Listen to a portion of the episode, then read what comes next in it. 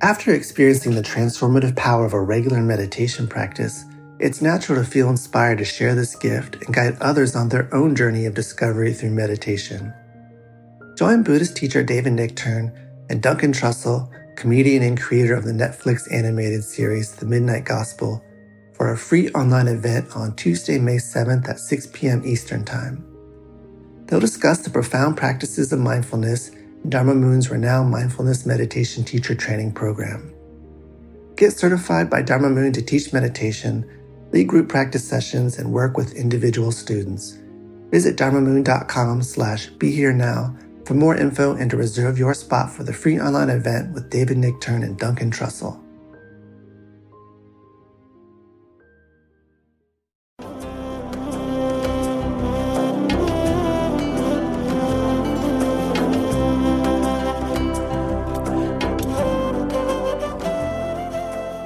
Welcome to the Jack Kornfield Heart Wisdom Hour. We are delighted to share with you Jack's innate common sense wisdom and his clear, open heart.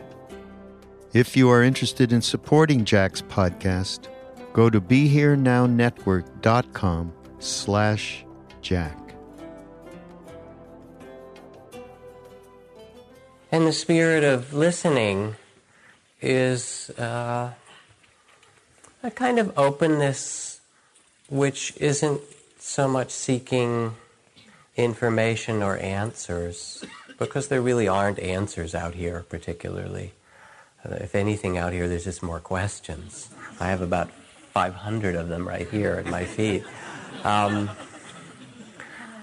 um, but sometimes the questions outside or the words that you hear remind you of something that is truly an answer that you know in yourself and in your own heart. And I'd like to f- begin um, by reading you a story in a moment. Um, and the story I want to read uh, is the reminder of a kind of quality of presence that's offered when we begin to attend to our life with respect with mindfulness, with that compassionate attention that grows through meditation. Meditation isn't an end in itself in terms of what one might do in sitting or walking meditation. It's really more an opportunity to learn a deep way of being that inhabits our body and heart and mind and somehow connects us with that which is timeless beyond the small sense of ourself to something greater. And particularly in a world that we live in that has as much, still as much conflict and war and betrayal and greed and racism and uh, suffering of different kinds and the normal progression of illness and death um, the only real medicine for those things is the medicine of the transformation of the heart. So here's the first story for tonight. Several years ago in Seattle, Washington, there lived a 52 year old uh, Tibetan refugee named Tenzin, who was diagnosed with one of the more curable forms of cancer. He was admitted to the hospital and received his first dose of chemotherapy. But during the treatment, this usually gentle man became extremely angry and upset. He pulled the IV out of his arm and refused to cooperate. He shouted and yelled at the nurses and doctors, became argumentative with everyone who came near him. The medical staff was baffled. Then Tenzin's wife spoke to those on the unit. She explained to them that Tenzin had been held as a political prisoner by the Chinese Communist Army for 17 years. They killed his first wife and repeatedly tortured and brutalized him throughout his imprisonment. She told them that the hospital rules and regulations, coupled with the chemotherapy treatment, was giving Tenzin flashbacks of what he'd suffered at the hands of his torturers in prison. I know you mean to help him, but he feels tortured by your treatments. They're causing him to feel hatred inside, just like he felt at first toward those Chinese soldiers. He would rather die than have to live with the hatred he's now feeling again. And according to our belief, it is very bad to have hatred in your heart at the time of death. He needs to be able to pray and cleanse his heart. He can't go on like this. So the doctors discharged Tenzin and asked instead a hospice team to visit him in his home. I was the hospice nurse assigned to his care. I called a local representative from Amnesty International for advice. He told me the only way to heal the damage from torture is to tell the story, to talk it through. This person has lost his trust in humanity and feels hope is impossible, the man said. If you are to help him, you must find a way to give him hope. But when I encouraged Tenzin to talk about his experience, he held up his hand and stopped me. He said, No, no, I must learn to love again if I am to heal my heart. Your job is not to ask me questions. Your job is to teach me to love again. I took a deep breath. It was not in my nursing curriculum. so I asked him, How could I help you love again? Tenzin immediately replied, Sit down. Drink my tea, eat my cookies. Now, Tibetan tea is strong black tea laced with yak butter and salt. It's not easy to drink, but that's what I did. For several weeks, Tenzin, his wife, and I sat together drinking yak butter tea. We also worked with his doctors to find ways to treat his physical pain. But it was his spiritual pain that seemed to be lessening. Each time I arrived, Tenzin was sitting cross-legged on his bed, reciting prayers from his books.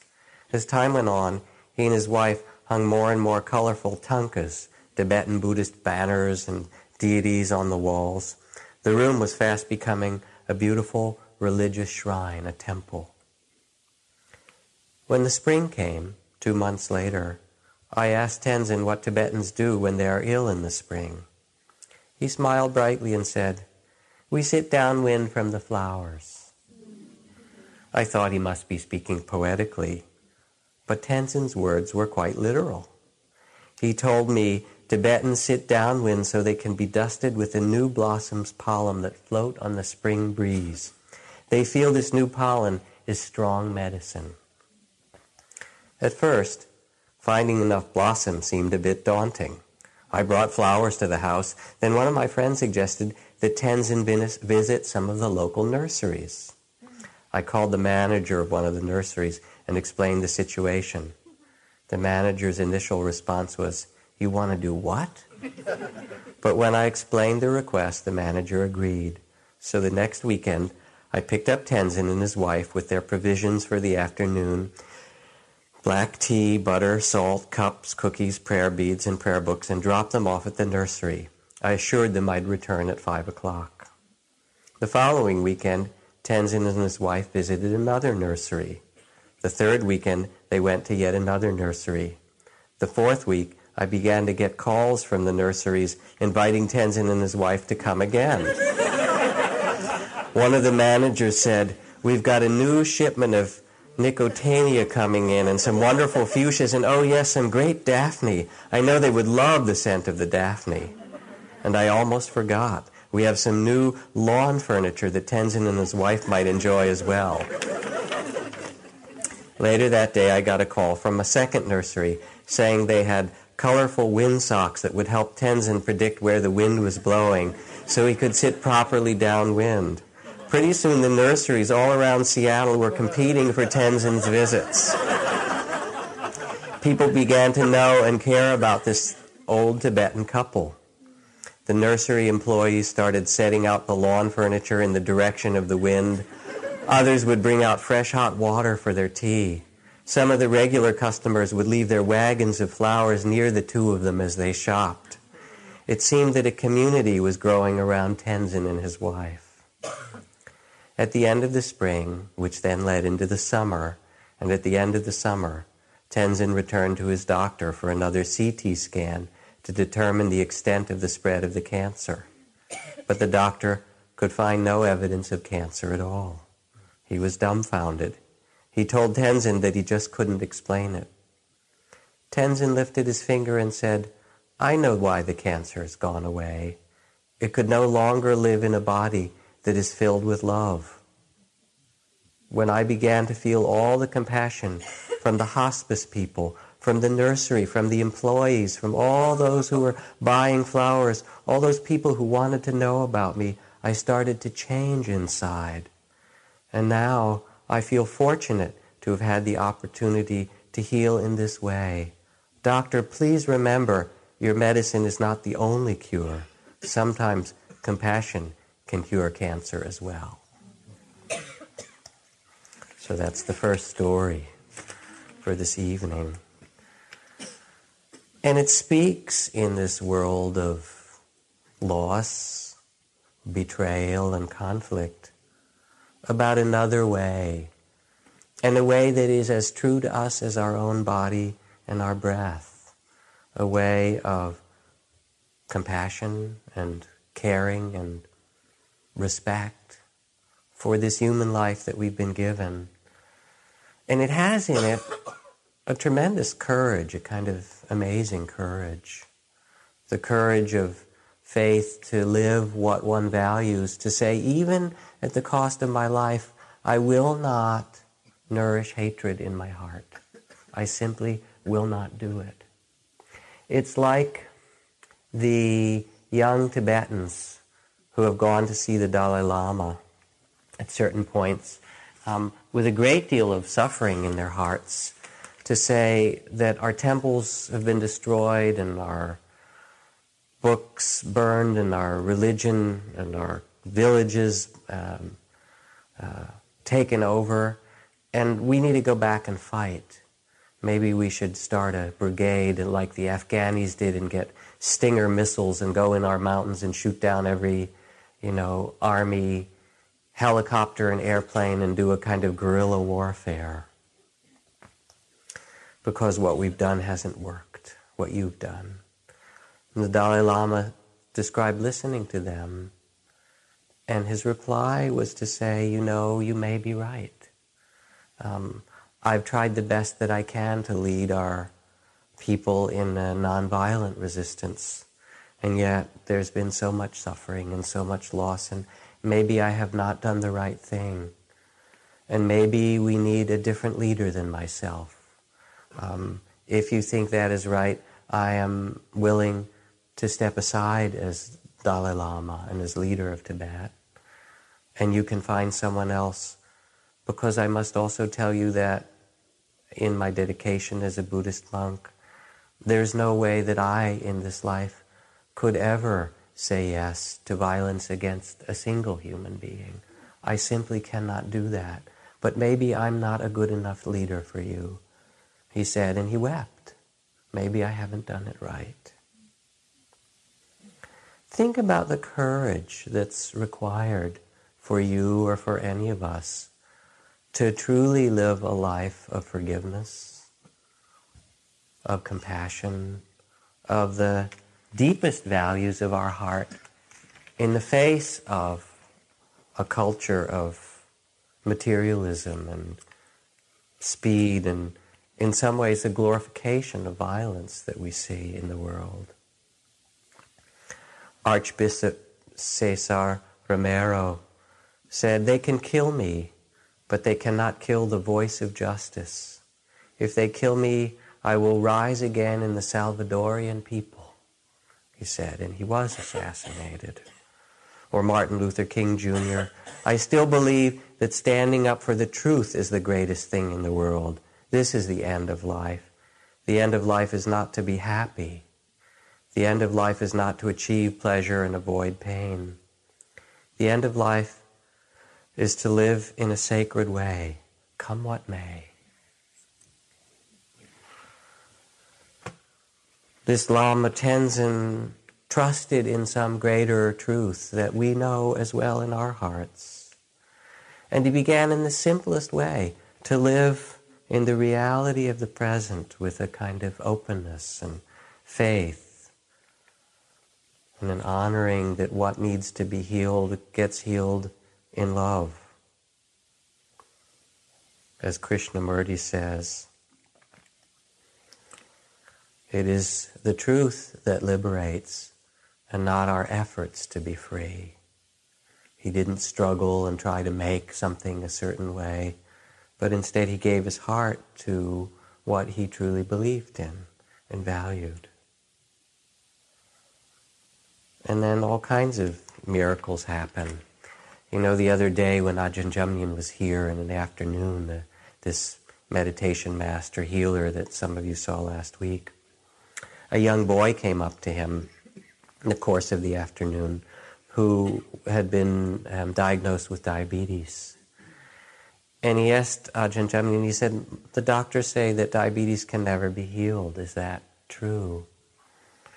And Ajahn Jumnien looked at him and he said, There are so many miracles that no one can explain. You can't say that it will never be healed. You really don't know. I don't know. No one knows. He said, There really are miracles. And this little boy smiled and he said, I know a miracle.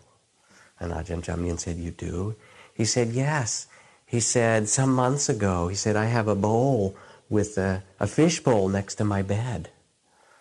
And I was sleeping and I rolled over and I kicked the bowl over. In the middle of the night, I didn't know it. And all the bowl dropped on the floor and all the water spilled out and, and my fish was there on the floor without water all the rest of the night. And I woke up in the morning and the carpet was soaked with water. It had been that way a long time. And there was my fish under the bed. And I picked him up and I put him in a bowl of water. And guess what, ah Ajahn? He was okay. Was that a miracle? we thought so.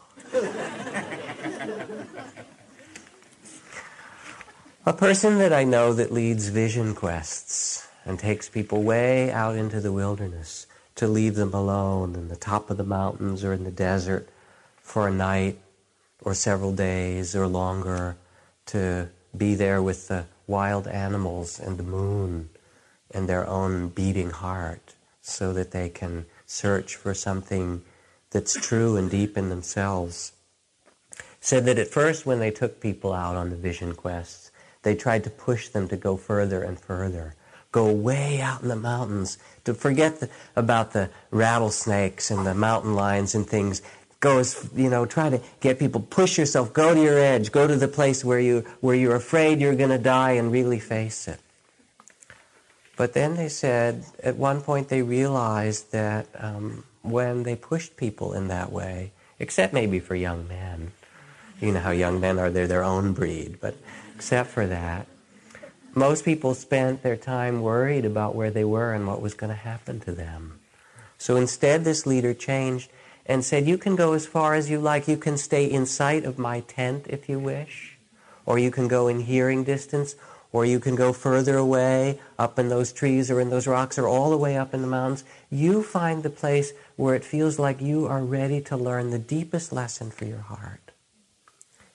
And you know what happened? People went further out because they were given permission, but not everyone. The people who shouldn't didn't. They stayed close, and instead of sitting there being worried and afraid all night, they found the place that was their edge, their place to learn. Maybe it was in sight of the campfire or not so far away, and then they settled down and they really listened. And it's what Tenzin did in that story. He let himself listen and trust in a way that was different than all the messages around him. He listened with his heart, as we can do, as we learn in meditation. Last week, Ajahn Jumnien talked about the practice of mahasati, of the great mindfulness, of allowing ourselves to have awareness of what arises like the waves of the ocean, thoughts and feelings, pleasant sensations and painful sensations, joy and sorrow, the 10,000 joys and the 10,000 sorrows. He said if we practice meditation in a regular way, and let ourselves rest in this space of kind attention, then gradually all the stories of the mind and all the difficulties and all the conflicts, they will surface, they will come. but we won't be so lost in them. We won't be so identified with them. And there will come a space of understanding and simplicity and settling and healing and a kind of joy that is natural to us. I got a manuscript from an acquaintance from this teacher from Canada named Oriah Mountain Dreamer, who's uh, written some wonderful poetry in a book. This is her new manuscript. And in it, she tells a story about having a workshop that she was going to ask people to um, go for her and do a whole series of spiritual teachings. And the workshop wasn't so full, and she began to get worried about her money and her budget and things like that. Previously, she thought, I only want people to come when they're ready and when it's the right thing, and I won't ever try to kind of go and recruit people. But the workshop wasn't very full. So, what she writes, she writes this story. Uh, let's see. Here we are. She said, So there were a couple of people that were on the fence should they come to my workshop or shouldn't they? And I thought about it and I looked at the registration being low and I decided, well, maybe I'll encourage them a little bit because I was nervous. I'll be out on the street with a shopping cart, you know, those kind of fears that we have. And so I get the answering machine. Hi, Fran, Oriah here. Just checking in about your registration at the retreat. There's only a few places left, and I'd love to have you join us if you want. You know, this is a beautiful ceremony. I don't know if it's right or not, but um, it's really going to be quite wonderful, and you might be one of those people that would really benefit, and so forth. Um, anyway, let me know. Thanks. And I hang up. Nothing I've said is untrue, but I feel a little sick, she says. I know I've let my concern about making enough money and the workshop filling lead me to try to influence this person's decision by a little bit of flattery. I shake my head ruefully to myself and sigh. Should have gone into advertising, Oriah. Nice bullshitting. I mutter out loud, kind of disgusted with myself. And as the words finish leaving my mouth, I hear the high beep of Fran's answering machine turning off, and I realize frozen at my desk like a deer caught in the headlights of an oncoming car that the speakerphone in my desk was on, and all of that was on her answering machine. oh, I panic what to do. Will I call her back? Can I make it worse? Can I? I spend hours, I talk to my children, they're laughing. I don't see anything funny about it at all. I know I should leave it alone, but I call her back anyway. I leave some other message. My children say, What did you do? You couldn't leave it alone, did you? Well, I called back and made up some story. She won't buy it for a minute, I'm afraid. I'm depressed my children, neither of them can stop laughing. There are few things more gratifying to teenagers than hearing one of their parents admit to the kind of stupidity of which they are regularly accused themselves. Haven't you learned anything from watching sitcoms? My teenager says. One lie on top of another only leads to worse complications. And suddenly we were all falling down laughing. He's right. It's like a sitcom. I have acted badly, and not just once, but twice. Driven first by a fear of money, and then of being exposed to be far less enlightened than I hoped to appear, I made a complete ass of myself. I laugh so hard tears come to my eyes. So much for being mis impeccable. All I can say now is it helps to keep your sense of humor if you really want to see what you're doing in this world and awaken.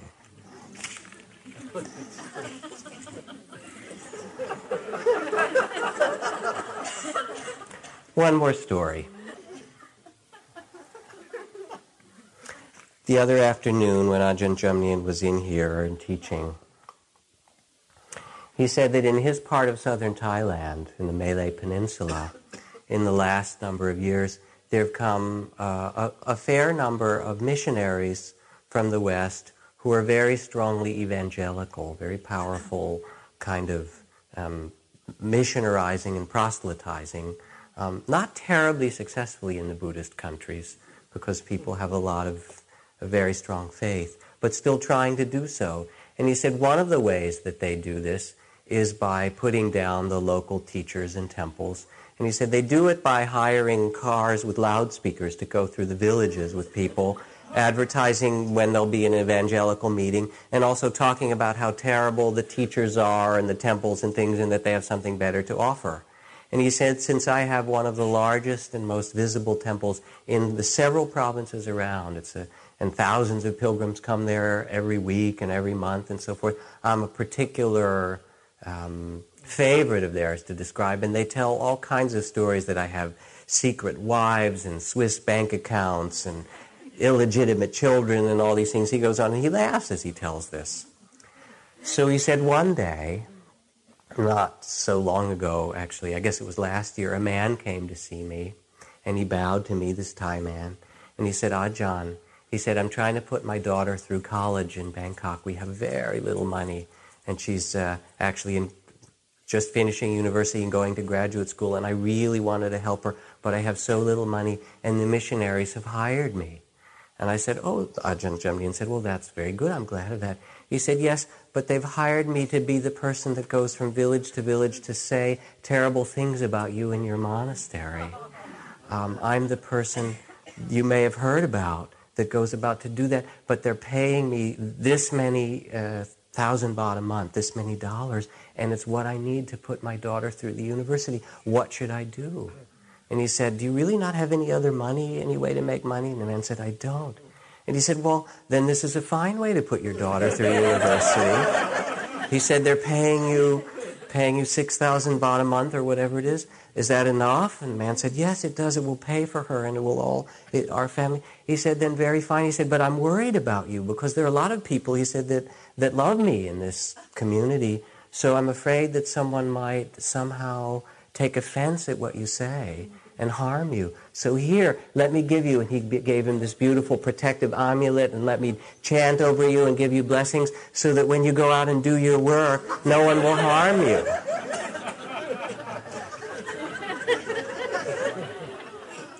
and he blessed him and so forth. And he said, and I'll tell if anybody comes at the temple complaining about it. I said, leave you alone, that you're actually a good man. So the man bowed and took all the blessings and protections and then went and got in his little truck and turned on the loudspeaker, started talking about Ajahn Jumnien and his Swiss bank accounts and what a terrible teacher he was to put his daughter through college.